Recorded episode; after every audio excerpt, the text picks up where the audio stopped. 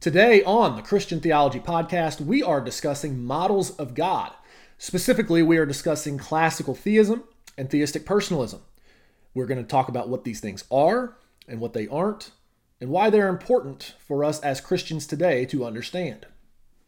Now, when we talk about models of God, it's very easy, if you're familiar with this debate, you'll know this, to chase rabbits in every single thing you're talking about. Well, what about this? Well, what about that? We might talk about a particular model of God, and somebody might say, What about this Bible passage? What about that Bible passage?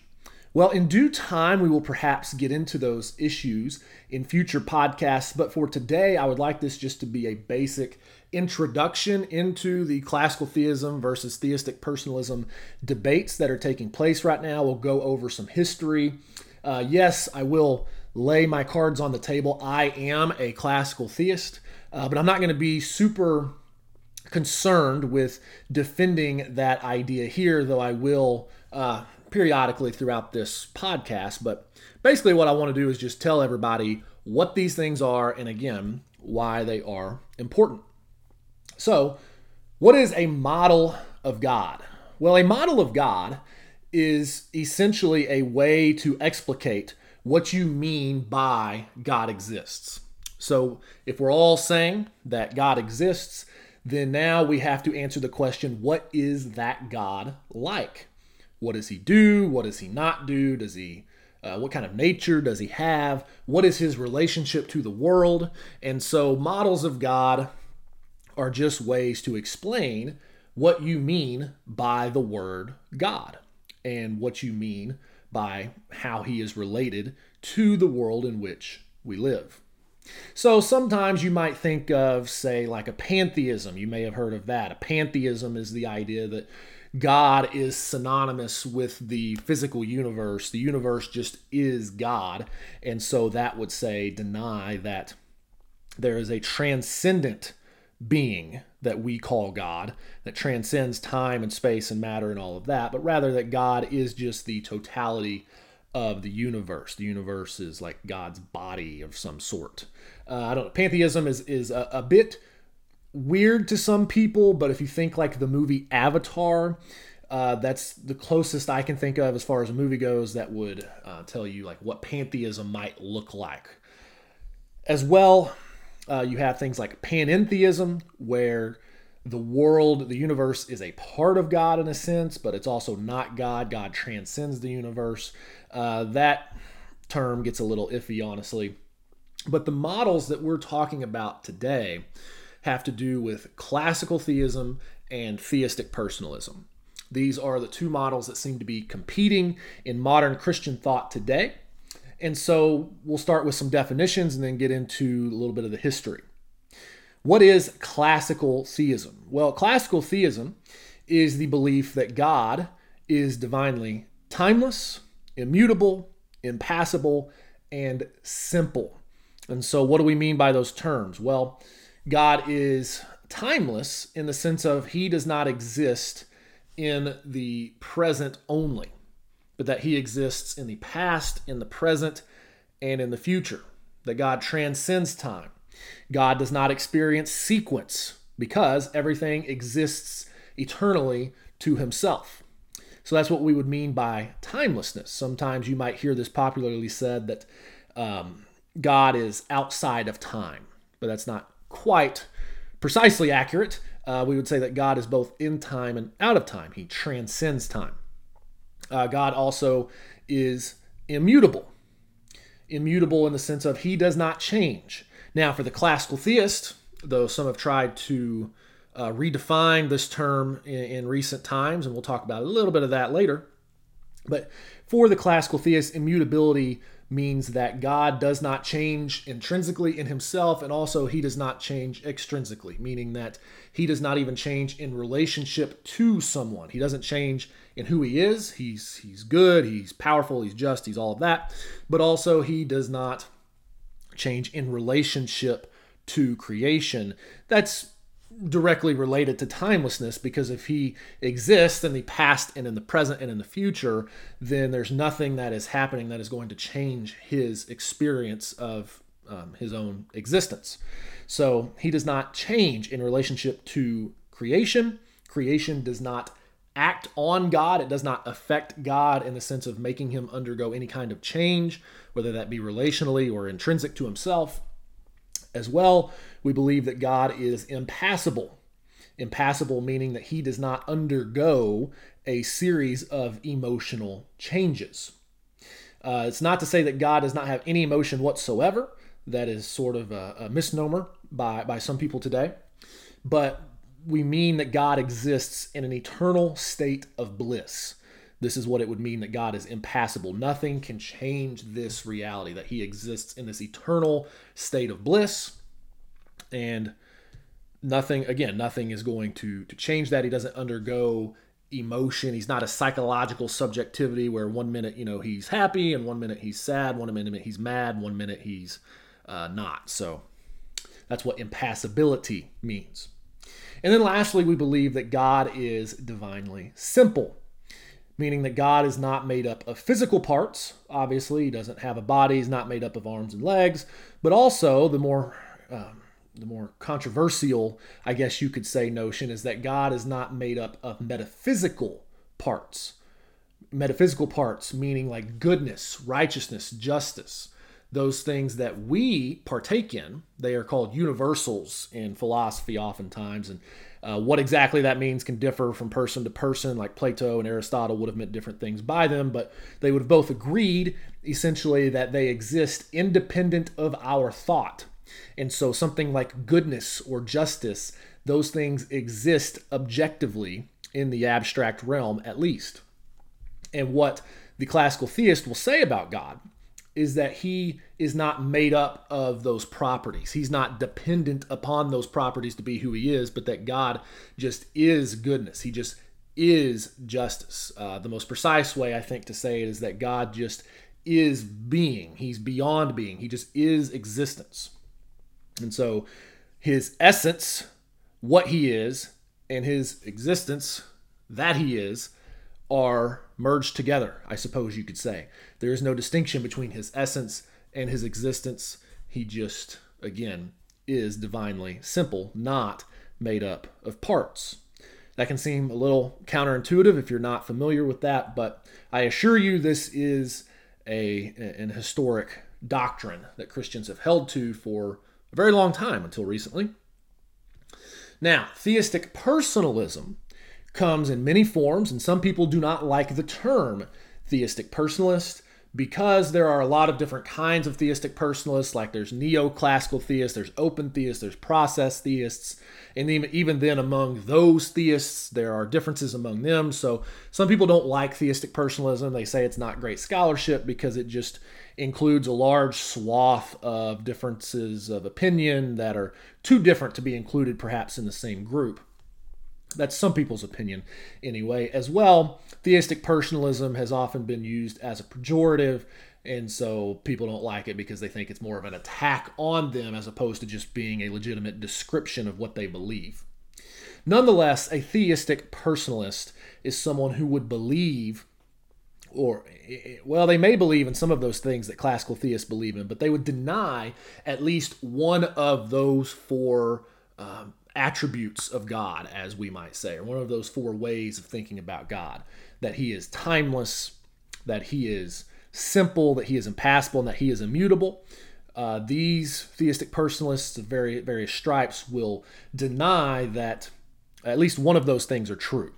So, for example, a neoclassical theist is usually someone now, the way that that term is used in the contemporary literature anyway, now usually a neoclassical theist would be someone who believes that God has exhaustive foreknowledge of the future, uh, perhaps even that God is outside of time, though sometimes they don't. But they would then deny something else about classical theism. Oftentimes, they would deny a good bit of those other things that God is impassible or immutable. Uh, they would maybe critique or redefine timelessness. Um, they would not believe in divine simplicity. You can think of somebody like a William Lane Craig. William Lane Craig would be firmly considered a neoclassical theist as he does not believe in divine simplicity and has sort of redefined um, timelessness And so, anyway, he would be an example of a neoclassical theist. You've got open theists like John Sanders, William Hasker, Clark Pinnock, uh, people like this. Open theists would believe that God does not know the future exhaustively because the future is not possible to be known, at least not in how it actually is going to be. The future can be known how it is, which is as possibilities. This is how most of the open theists that I've ever read will frame it is that God knows the future as it is, which is possibilities.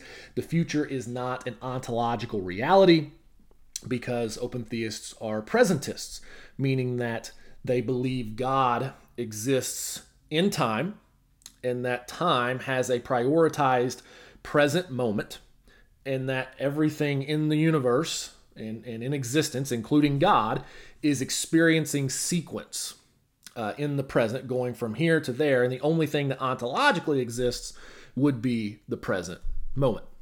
So, an open theist would, would say that God does not know the future. And obviously, as far as how that relates to classical theism, that means they're going to deny um, divine timelessness. And most open theists I know will then deny these other traits as well that God is immutable or that he's impassible or that he is simple process theists not as popular. That's more of an academic thing. It's not really made its way into what i would call mainstream christianity that yet. Though uh, Tom Oord dr Tom Oord is trying his best. Uh, seems like a good guy but certainly has, has written on more of a popular level from seemingly a processed perspective. And process theists just long story short they do not like Aristot- aristotelian substance based metaphysics. They prefer to say that process is what is foundational to reality. Uh, this is for many reasons, uh, both scientific and, and, logical, but they would basically deny that um, that substance is at the core of reality, but something like quantum phenomena, which which is process essentially. That's what's at the core of reality, and so process is what is most fundamental, not substance. And so that goes for God as well. God is constantly in process. And so process theists would emphasize to a much greater extent the immutability of God and the impassibility of God. Um, as a consequence of their system, they would usually deny uh, typical notions of omnipotence because God cannot just act unilaterally. He uh, he has to act upon something and with something. Uh, they don't believe in creation out of nothing. Rather, they believe uh, that that matter is coexistent. There's a co-eternal matter with God. So anyway, that's an oversimplification, but that's process theism. It's more of an academic thing. Most of the people who are attacking classical theism and more of the mainstream are neoclassical theists and open theists, which can broadly be considered theistic personalists. Now, I know that was a lot, and maybe that's new to some people, but that is uh, about as simple as you can get of an explanation of some of these issues. Now, before we get into the modern debate surrounding these things, I want to talk a little bit about the history because I think the history is important. So, what was God? What were the gods before Greek philosophy? Well, they were largely anthropomorphic deities, meaning that they were very human like entities that had a superhuman strength or power. Um, but what's important for our discussion here is that there was no real metaphysics in the ancient ancient world, I guess you could say. Aristotle is actually the first person to write something that was entitled metaphysics. Metaphysics is just the branch of philosophy that deals with the principle of first things. And so Aristotle really deals with that um, in, in, a, in a more comprehensive manner than anybody had before. Plato, you could argue, you know, alludes to that. Plato is usually associated with classical theism, but he's not uh, really the classical theist that somebody like Aristotle is.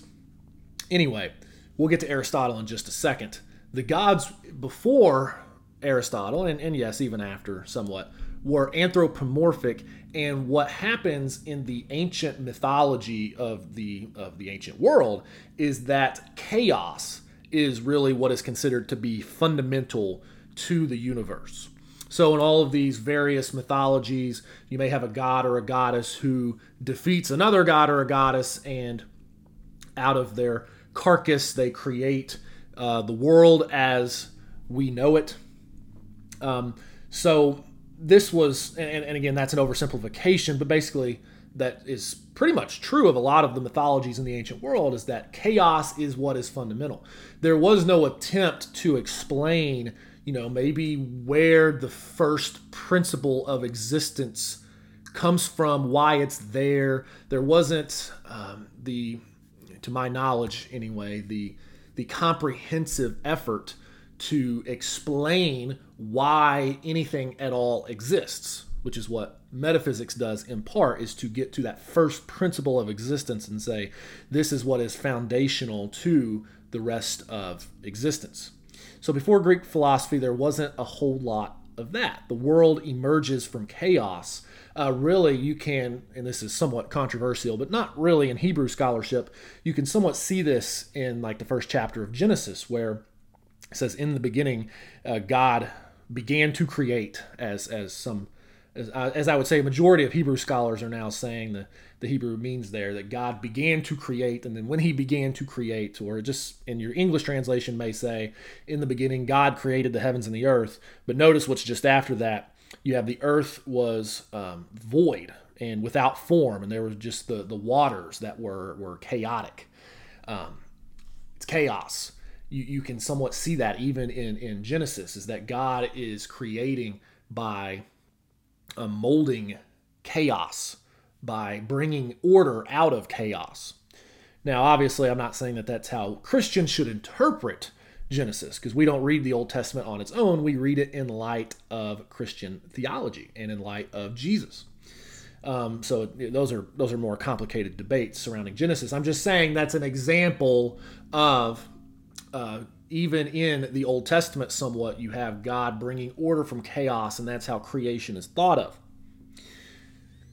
Um, but when you get to Plato and Aristotle, you will see more, especially in Aristotle, like I said, a an effort to explain why anything at all exists, not to start with with chaos or something like that, but just to explain why is there anything at all? And Aristotle famously concludes with the unmoved mover. That was his idea of what we call God is that God is this first metaphysical principle, and because everything else is set in motion, and anytime something is set in motion, it has to have something else set in motion.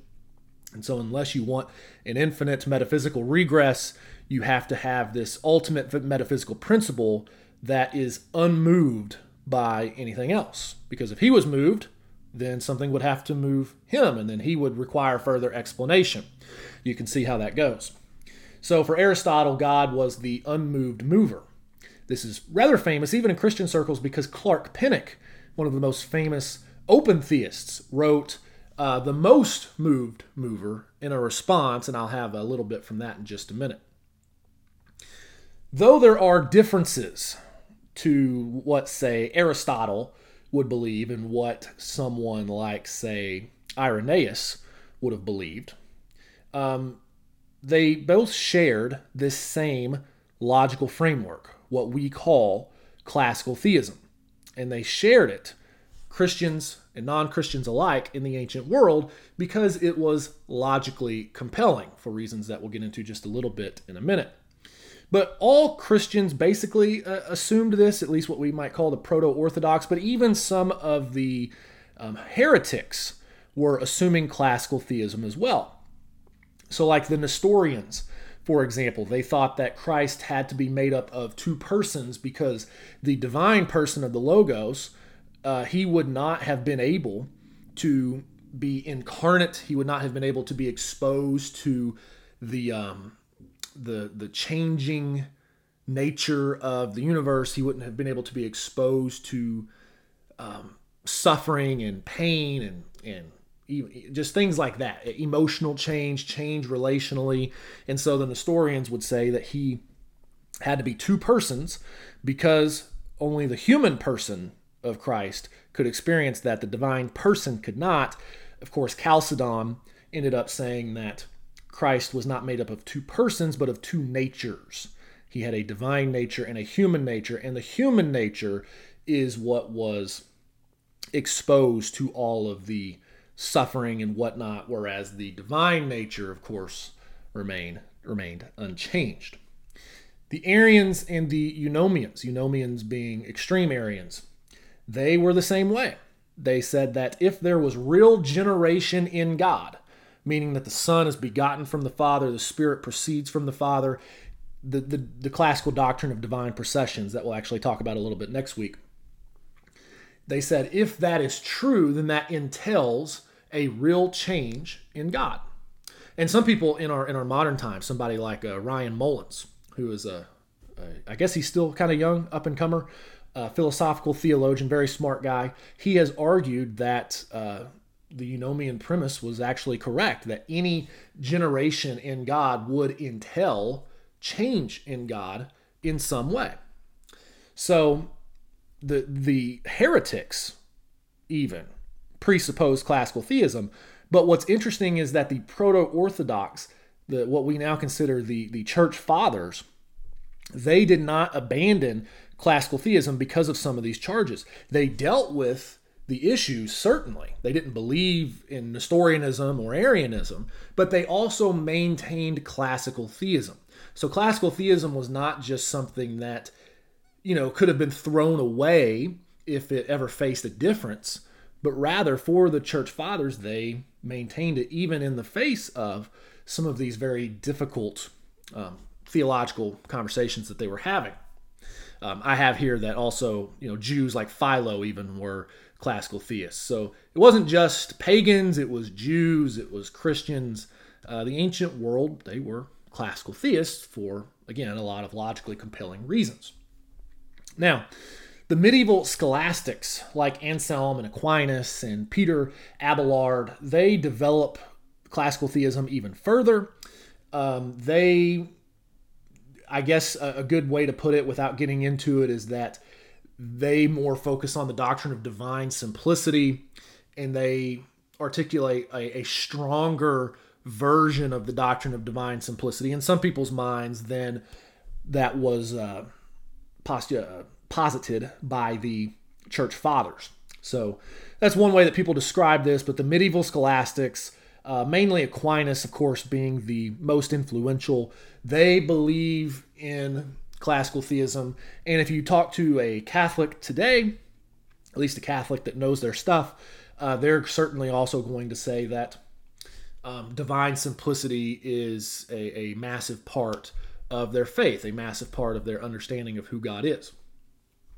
The reformers, they also hold to it. This is a little more controversial um, for things that we'll get into in just a second.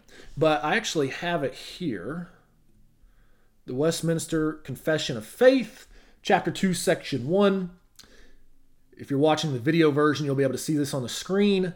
It says, There is but one only living and true God who is infinite in being and perfection, a most pure spirit, invisible, without body, parts, or passions, immutable immense, eternal, incomprehensible, almighty, most wise, most holy, most free, most absolute. And, you know, goes into the rest. But that's an important point because notice the, the line without parts or passions, immutable, eternal. Using eternal there in the in the sense of, of timeless, obviously. Uh, God has to be timeless if he is to be immutable, because if you experience time, then that is experiencing sequence, and therefore you are experiencing change. And so, a massive part of classical theism has always been divine timelessness. Of course, there are many people, even those who don't hold to classical theism today, that are influenced by that thinking because there's a lot of people who may not agree with things like immutability or impassibility or divine simplicity, but they do want to say that God is outside of time and certainly that God has an exhaustive foreknowledge of the future. Well, how does God have that exhaustive foreknowledge of the future? To the classical theist, it is because he um, exists ontologically in the future as well as the past and the present.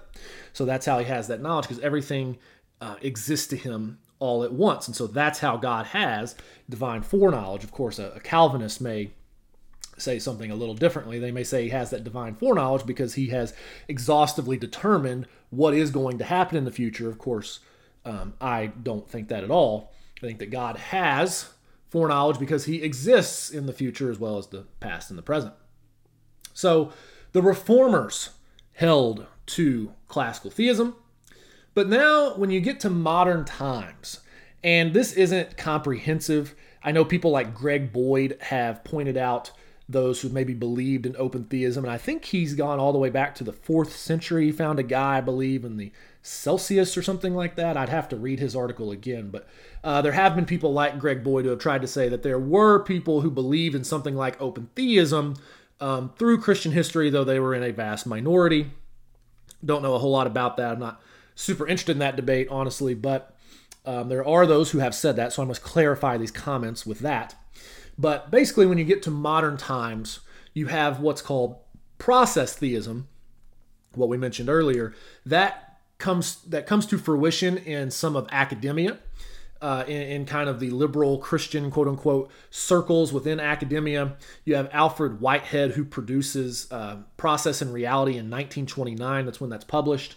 Um, basically, that was a comprehensive metaphysical system that dealt with process metaphysics. It was based in what we now call process metaphysics as opposed to uh, substance based metaphysics. And that was then the catalyst for a lot of his successors, like a Charles Hartshorne or David Ray Griffin, to take what he had written in Process and Reality and to create a kind of process theology.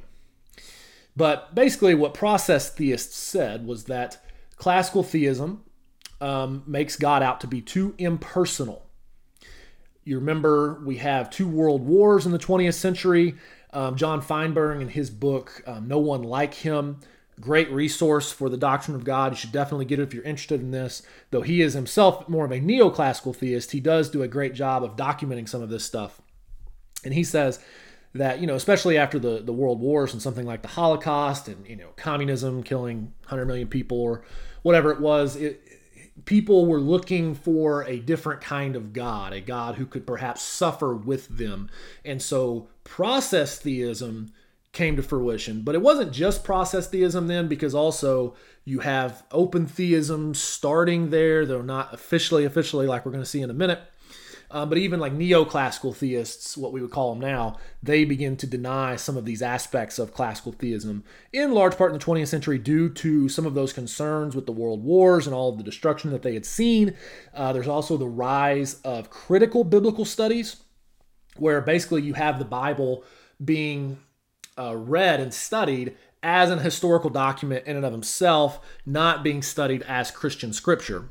So, what modern scholars were concerned with was what does the Bible historically mean? Is it historically accurate? Is it not historically accurate? What did the author originally intend to convey to the original audience? That's what critical biblical studies was really all about, in addition to things like redaction criticism and form criticism and some of the other things that came along with it uh, looking at some of the sources behind the text that we have now.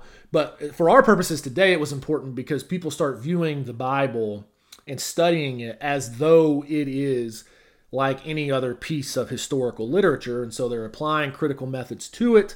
And because of some of that, you have the rise of modern biblical studies where a grammatical historical exegesis of the Old Testament is going to be thrust to the forefront of Christian epistemology. And that's just another way of saying that how people were going to determine what was true about God was that they were going to read the Bible and they were going to read it literally. And they were not going to read it in light of tradition or creeds or Christian philosophy or anything like that. All that was going to be done away with.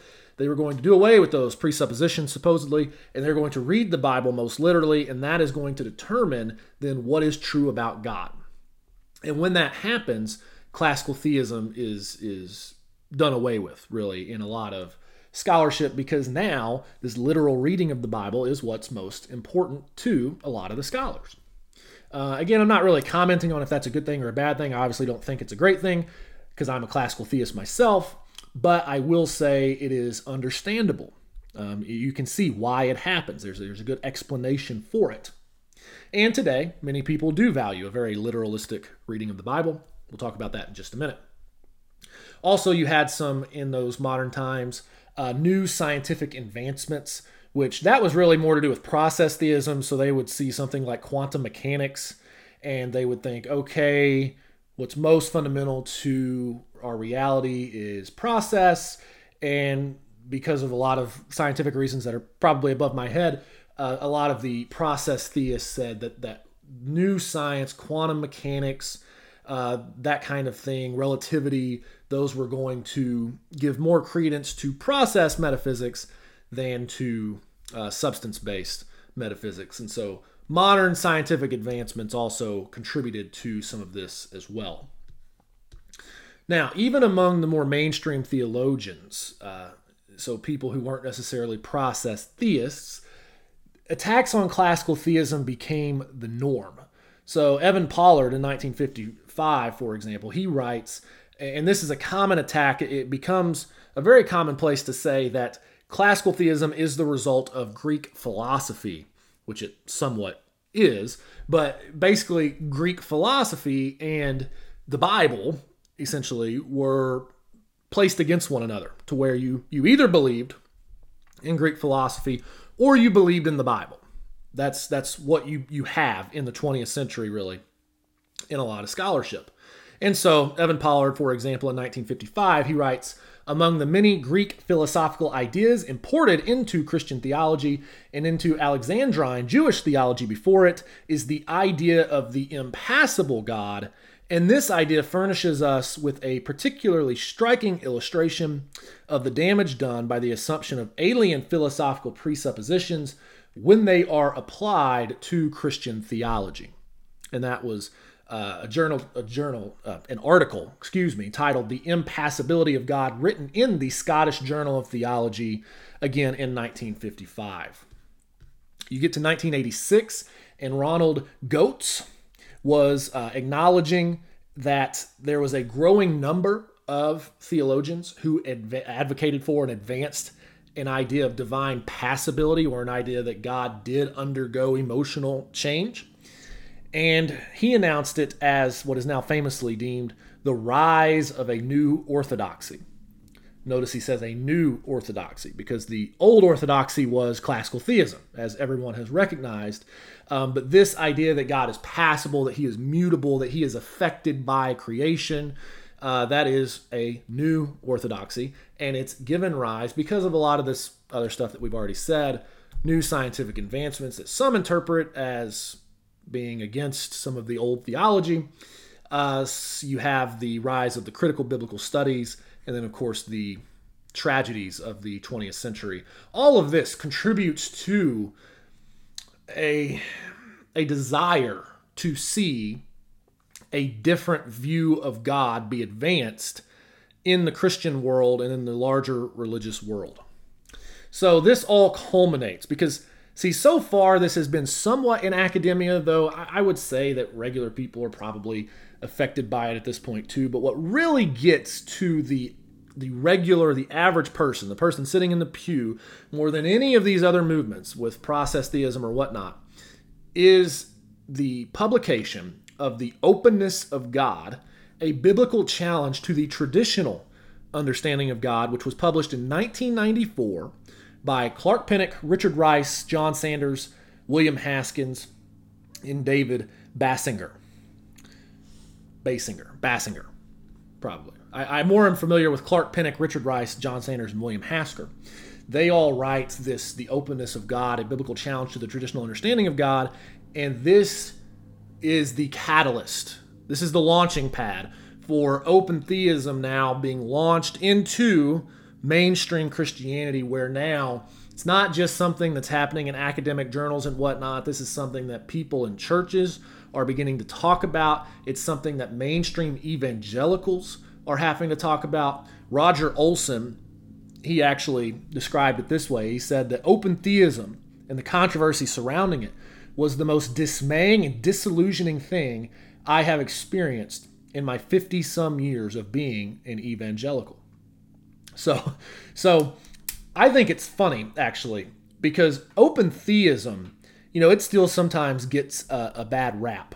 So you'll have people who will say that open theism is heresy.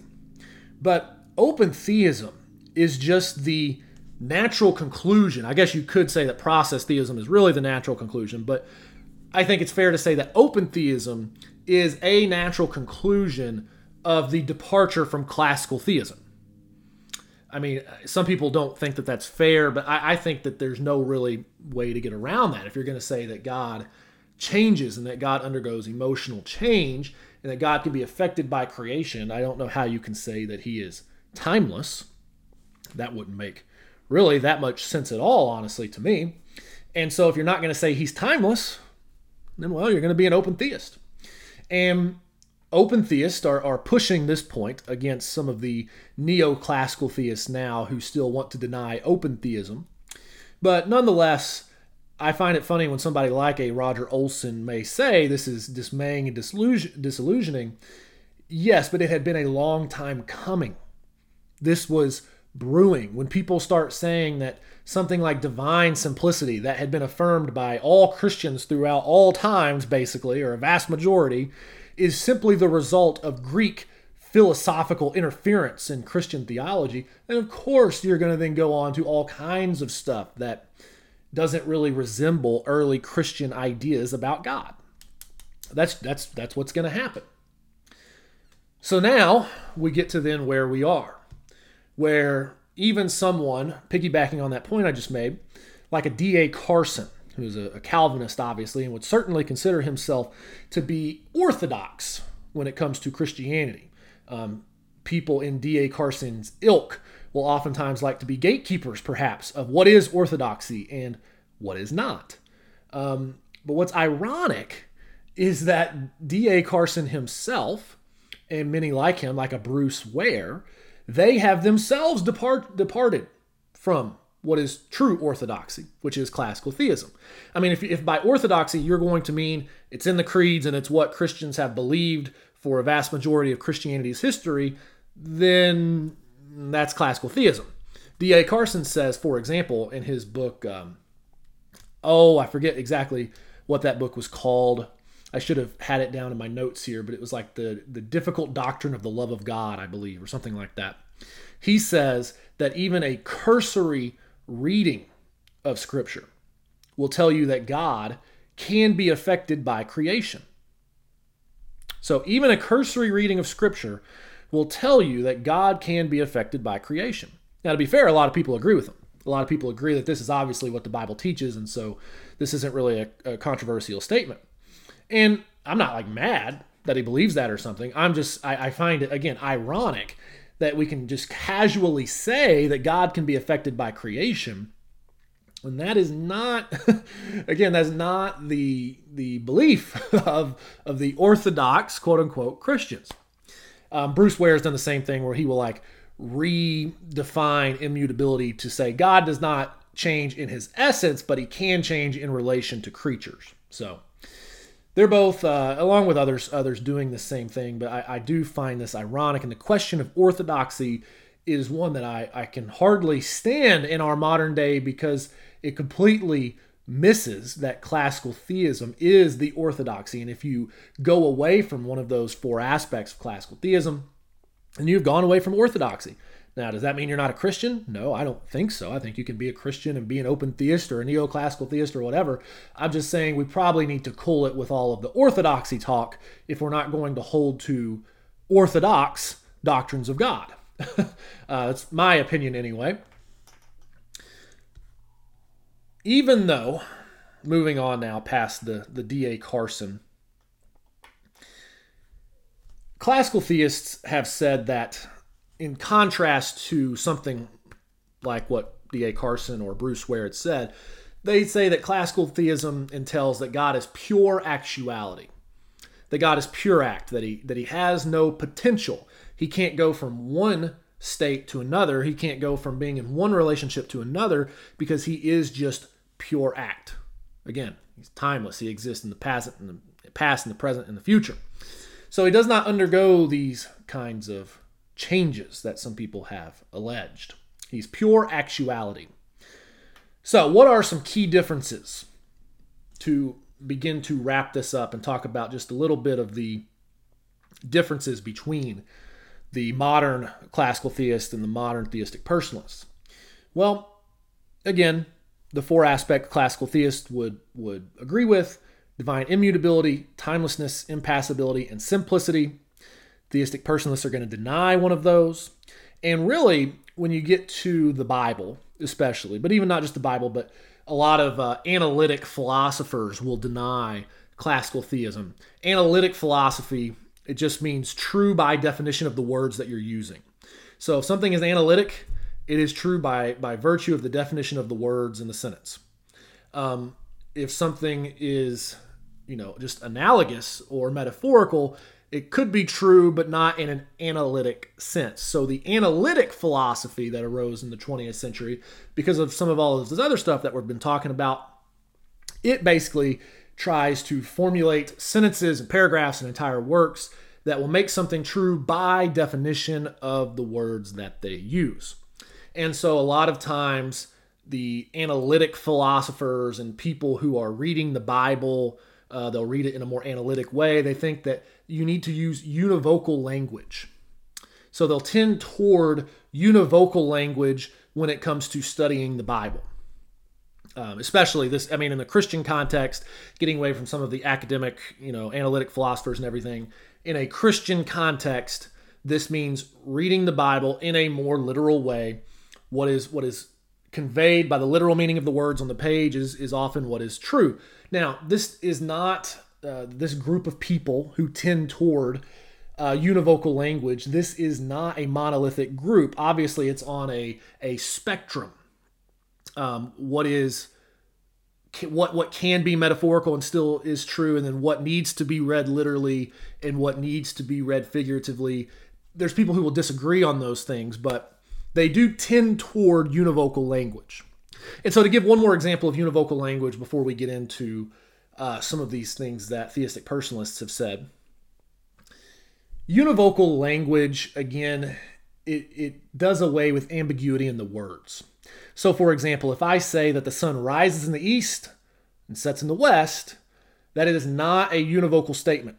That is not a univocal statement because it's not literally true. It's not analytically true uh, it's metaphorically true. We know what I'm trying to convey but by that idea, meaning if I look toward the east uh, in, this, in the morning, I will see the sun, and if I look toward the west, I will see the sun going down, quote unquote.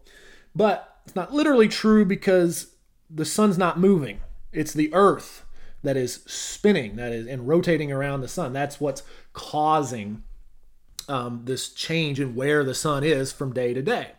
So it's not univocally true that the sun rises in the east and sets in the west. It's true when you take into account what I'm trying to convey, but it's not analytically true. So that's that's a good example I, I think I found of what univocal language is and is not.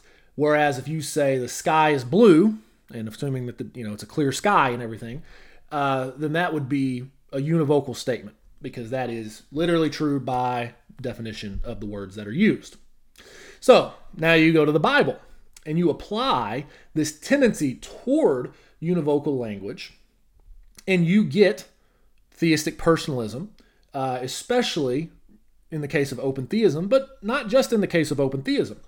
So when the Bible will say something like, God repented that he had made man, the theistic personalist, though maybe not all of them, again, it's not a monolithic group, but a lot of them will say, okay, that means that God actually did regret that he made man like I would regret getting a, a B on a test or something. Uh, it's the same kind of regret. Uh, maybe it's had on a different scale because God is much different than us, but it's still the same kind of thing Whereas the classical theist would have traditionally read that as um, people went against God's created order. They went against God's intention for creation. And so that's what is trying to be conveyed when it says that God repented that he had made man. Uh, the classical theist would not read that, again, if we're reading it as Christian scripture, not just as a historical text, we would not read that as saying that God literally is sorry, that like he didn't know what was going to happen and then it did happen. And so now he regrets that it happened and he wishes humans never existed. That's not how classical theists would certainly interpret the text. We would just say, again, humans did something that was contrary to God's created order, contrary to God's uh, will for their lives.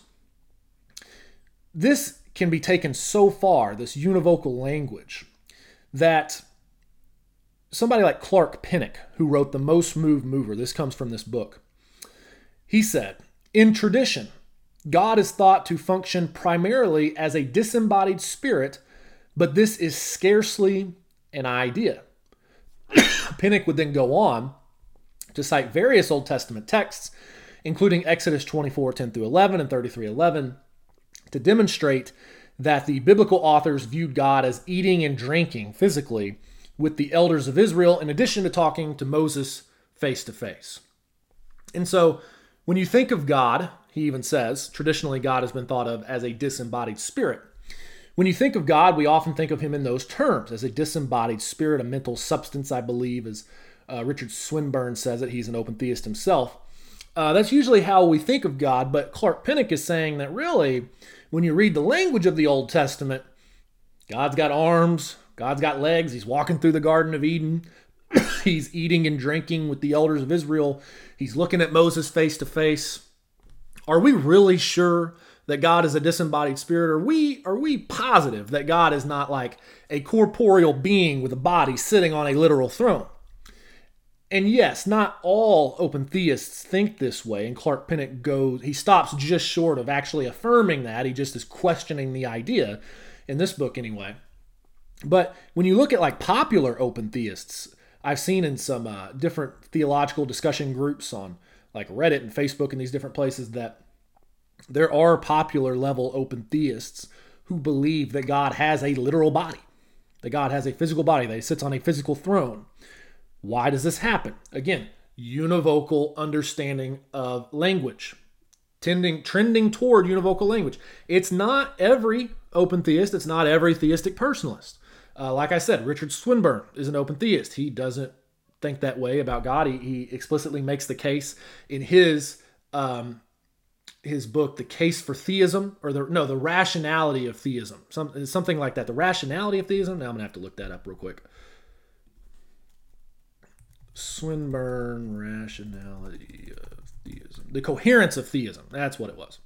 So in the coherence of theism, uh, Swinburne makes that case that God is a disembodied spirit. He's a person, uh, and he's a mental substance, as it were. And so not all open theists or theistic personalists think this way, but when you start trending toward the idea of univocal language, it's very easy to come to these conclusions that God has a body and that God sits on a literal throne and that God literally repents and that God literally is surprised by something that happens. If this if this is your understanding of the Bible, then these are things that will come to mind. So historically, a literal or a univocal reading of the Bible was not at the forefront of a Christian's epistemology. Um, and what I mean by that is Christians, they engaged in philosophy, they, they engaged in logic, and they did not read, especially the Old Testament, literally, and then in everything that they read in the Old Testament, then say, well, this is what's true about God. That's not how they handled the Old Testament. That's not how they handled their epistemology, how they knew what they knew. Um, they they engaged, like I said, in logic, in philosophy, in metaphysics, in theology. They looked at the person of Jesus and said, okay, what, what is Jesus like? If we see anything in the Old Testament that is contrary to what Jesus is like, then we have to interpret those Old Testament passages allegorically or spiritually to align with Jesus, the revelation of God in Jesus Christ. This is how the early Christians thought about this. This is this is the classical Christian understanding of Scripture. It is not the modern understanding of Scripture, and some listening to this may not like those things that I just said, but this this is the historical fact. This is how Christians handled uh, Scripture. It was Gregory of Nyssa who went so far as to say that you know you should not be surprised if God did not literally kill the firstborn during the Exodus. Because he says that sometimes we have to go toward the spiritual reading of a text as opposed to the literal one if the literal rendering of a text is to give harm. I'm not commenting right now on, on if that's good or bad. I'm just simply saying this is the classical Christian understanding of the Bible. So, this, even though the Bible is often used to go against classical theism, um, the way that you read the Bible for a classical theist is the way that Christians read the Bible in the early church. So, let's move on past that because we're about out of time here. The last set of differences is that the theistic personalist believes that God cannot be divinely simple. So, divine simplicity, I'm actually going to have an exclusive podcast for our financial supporters um, just on divine simplicity and the importance of it uh, later this month. But for now, just to give a short version, there are those, um, I think Ryan Mullins has done one of the best jobs of challenging divine simplicity in his work. So I'm not saying that these objections to divine simplicity are not valid or that they are elementary or something. Um, I'm just saying that despite the weightiness of such objections, Christians have still wanted to maintain divine simplicity in their thinking. But nonetheless, somebody like a Ryan Mullins would say that uh, divine simplicity, that God is not made up of parts, remember, not physical parts and not metaphysical parts, he would say that that leads to modal collapse. And what modal collapse is, modal logic is just dealing with the logic behind necessity and possibility. That's essentially what modal logic is. And so if God experiences modal collapse, then what he's trying to say is that if if God is divinely simple, if he's not made up of parts, if he's pure existence, if he's, pure actuality, if he has no potential, then that leads to a modal collapse in the sense of God is now not free to do what he does. And then to a lesser extent, though I think Mullins would, would maybe say this as well, that it leads to modal collapse for uh, the universe. And I know that like Timothy O'Connor would say something like this as well. Like Timothy O'Connor in his book, The Theism and Ultimate Explanation, The Necessary Shape of Contingency, he said that where Aquinas and the other medieval scholastics went wrong was that they didn't leave any room for contingency in the universe. So, because of the doctrine of divine simplicity and there's no potential, there's no potential for anything. Everything just has to necessarily exist. And so that's what Mullins is saying here is that it, God is not free to create or not to create if he is divinely simple. And also, you know, by extension, then we can't be free. Uh, the universe cannot be truly contingent because everything is completely necessary. Somebody like a David Bentley Hart, who is, to my, for my money, the best scholar alive, he has responded to such claims and has said basically that God does not derive his freedom from an arbitrary choice of options. So he doesn't derive his freedom from deliberating between an arbitrary choice of options. Rather, God is free because God acts in perfect accordance with his nature, which is perfect rationality and perfect intelligence. And so, something that is free, especially when it comes to God, is not free just because it has the power of contra choice. That may be a part of freedom, especially for us as humans. But when it comes to God, God is free, and a truly free act for anyone is done in the sense of it is done according to perfect rationality and it is not influenced by external factors.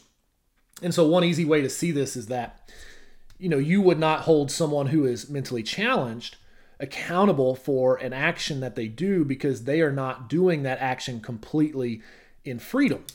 They may they may carry out an action or somebody like a child, they may they may carry out an action and they may be the ones their their consciousness they may be deliberating between the action and then choosing an action or another action but that doesn't make them necessarily perfectly free because they are not perfectly rational They are not acting in accordance to rationality and in accordance to their nature. And so for a human, our nature is to uh, worship God. That's what we were created for, was to worship God. That's what the Garden of Eden is all about. That's what creation is like apart from sin and corruption. That's our natural state, is to be with God. And so for a human to act in perfect rationality and freedom would be to uh, follow Jesus, would be to conform our lives to the, to the will of God. Um, but somebody who is a child or is mentally challenged, they're not free perfectly because they don't fully grasp what it is that they are doing. So then, when you talk about God and his freedom, he acts according to his nature and according to perfect rationality. And so, in doing so, he is inevitably going to create. But he doesn't derive his freedom, again, from deliberating between other possibilities. He derives his freedom from the fact that he creates without compulsion from external factors, and he creates in accordance with his perfect nature and rationality. That's what makes God free. Further, in the experience of God, David Bentley Hart says that creation out of nothing does not need to be thought of in mechanically deterministic terms. It can be thought of as God timelessly donating his being, past, present, and future, to truly contingent secondary causes, meaning that God can create out of nothing and be perfectly responsible for existence as such without being perfectly responsible for what it is a moral agent will choose to do in this situation or in that situation, or without being responsible for what people may do in terms of evil or whatever it is. So I do think there are, following David Bentley Hart, and he would say following people like Maximus the Confessor, uh, there are good responses to the charge of something like modal collapse. Um, but nonetheless, uh, we'll leave it there. That's the that's the theistic personalist um, idea is that it leads to modal collapse. God can't be free if he's divinely simple because he's pure actuality, he's pure existence. Uh, he can't but do anything that he does because he, he has no potential. Um, but the response is that he acts according to perfect rationality and to his nature, and he is not compelled by external forces to do what he does. And he can create perfectly free and contingent secondary causes. Um, this this is logically possible uh, creation from nothing is not a kind of causation that we know anything about, uh, as David Bentley Hart would point out. So it's perfectly reasonable to, to think that God could do something like this. So, in conclusion, there you have it. You have theistic personalism. God is affected by the world. God can undergo change. God undergoes emotional change. God perhaps even experiences the sequence of time and then you have classical theism, where God is timeless, immutable, impassible, and divinely simple. Uh, one more thing I should say about divine simplicity, because you know somebody may ask, well, what's the importance of divine simplicity? Why do we have to hold to it? Well, divine simplicity is what makes God. It's what it's what causes God. It's what allows us to explain that God exists a se in and of himself. It's what allows us to explain that God is the ultimate metaphysical principle that is responsible for existence as such. So, why is there anything at all? It's because God exists. Everything you see in existence is made up of parts. Uh, the camera that we're using, this microphone, this computer, us as people, you can break it down or us down into smaller parts, whether they're physical parts for us or uh, metaphysical parts. So let's say somebody is good and wise and just. Well, goodness and wisdom and justice are what most Christians would believe are uh, universals. They, they are universals. They exist independent of our thinking. Like we mentioned earlier in the podcast, they exist objectively. And so we are good or we are wise or we are just if we partake in those universals that exist. That's what makes us good or wise or just. And so we are dependent upon those parts to be who we are. I mean, I think anybody would say that if somebody could not be good and they were a good person, then they're not who they were. So we are dependent upon metaphysical parts even to be who we are. So if God was made up of such really distinct properties, then he would be dependent upon those properties to be who he is. If he is eternally wise, for example, he could not be eternally wise unless there was a thing called wisdom that exists eternally, a universal. And so, if God is all wise and all powerful and all um, knowing, or yeah, let's say all wise, all powerful, and uh, just, then those three universals make up the being of God. They are part of his fundamental nature. And so you can't conceive of God as being existent in and of himself if he is made up of really distinct properties because then he would be dependent upon those properties to be who he is. And so that's why divine simplicity is such an important thing for classical theists is because it allows us to maintain the fundamentality of God's existence. He can exist a se and be the ultimate explanation for why there is anything at all if he is not made up of really distinct properties. He just is his wisdom. He just is his goodness. He just is love as such. These are all ways that we describe God, but they don't have to be necessarily really distinct properties that God possesses. And so that's why classical theists would think that divine simplicity is important. Of course, the theistic personalists have responses to that too. Uh, Timothy O'Connor has said that God's core nature is intimately unified where the properties cannot exist without one another. And so he gives the example in, in the same book, The Theism and the Ultimate Explanation, uh, which is a great book written from an open theist perspective, uh, one of the best, I would say.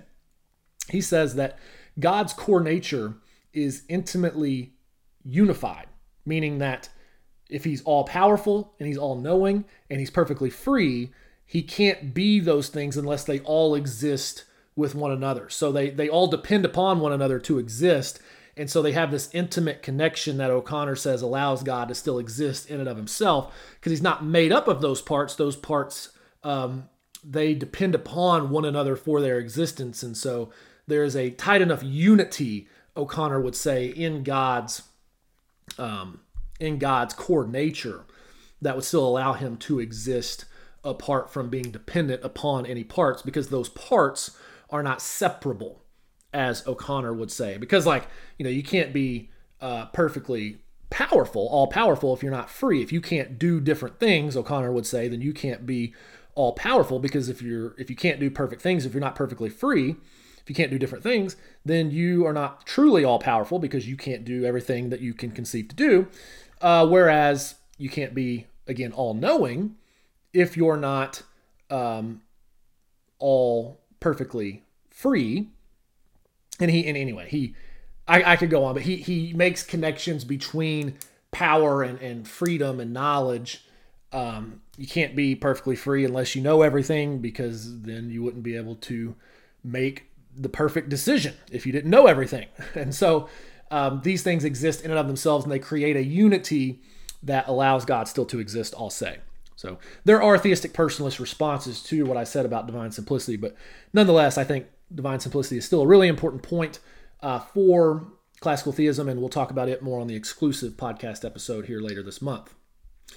So, in conclusion, now this is the real conclusion. Uh, there you have it. This is a basic introduction to the issue of models of God and um, of classical theism versus theistic personalism. Uh, we'll revisit these issues at a later date. Um, I hope that you've enjoyed this podcast. This has been a production of the Aletheia Initiative. If you are interested in our work, if you enjoyed this and you want to support our work, you can visit our website at www.aletheia-initiative.org. There's plenty of other content there from political podcasts and written works, and you can check out our YouTube channel, and we have things like movie reviews on there.